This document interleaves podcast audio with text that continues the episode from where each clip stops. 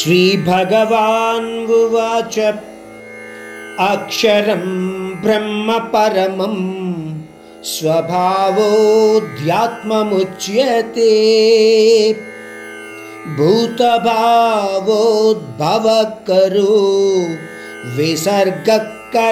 విసర్గకర్మసంగీతః శ్రీకృష్ణుడు చెబుతున్నాడు అర్జున శాశ్వతమైనది శ్రేష్టమైనది అయిన పరమానందాన్ని ఇచ్చే దానిని మనము బ్రహ్మము అని అంటాము.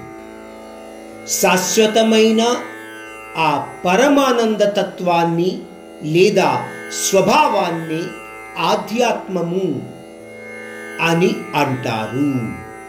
అంటే ఆ పరమాత్ముడు నివసించే సన్నిధిని లేదా స్థానాన్ని బ్రహ్మము అని అంటారు. ఆయన నివసించే స్థానంలో ఉన్న తత్వాన్ని ఆధ్యాత్మము అని అంటారు. ఈ పరబ్రహ్మతత్వంతో కూడి ఉన్న ప్రకృతిని అంతకు ముందు శ్లోకాలలో చెప్పుకున్నారు మీకు గుర్తుందో లేదో కానీ పరప్రకృతి అని అంటారు. సంకల్పము దాని కారణంగా జరిగే పనులను కర్మలు అని అంటారు.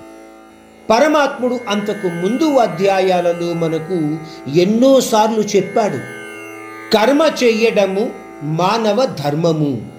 కర్మ చెయ్యకుండా ఏ జీవరాశి కూడా ఉండలేదు. కర్మ లేకుంటే ఈ సృష్టి లేదు జీవన మనుగడ లేదు ఇంకొక రకంగా చెప్పాలంటే మనము కావాలని మన ఇష్టానుసారంగా సంకల్ప సహితంగా చేసే పనులను కర్మలు అని అంటారు.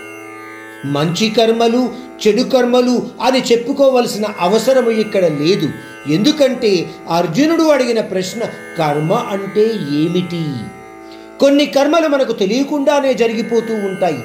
అవి శ్వాస పీల్చడము శరీరంలోని రక్త ప్రసారము జీర్ణ ప్రక్రియ ఇటువంటివి.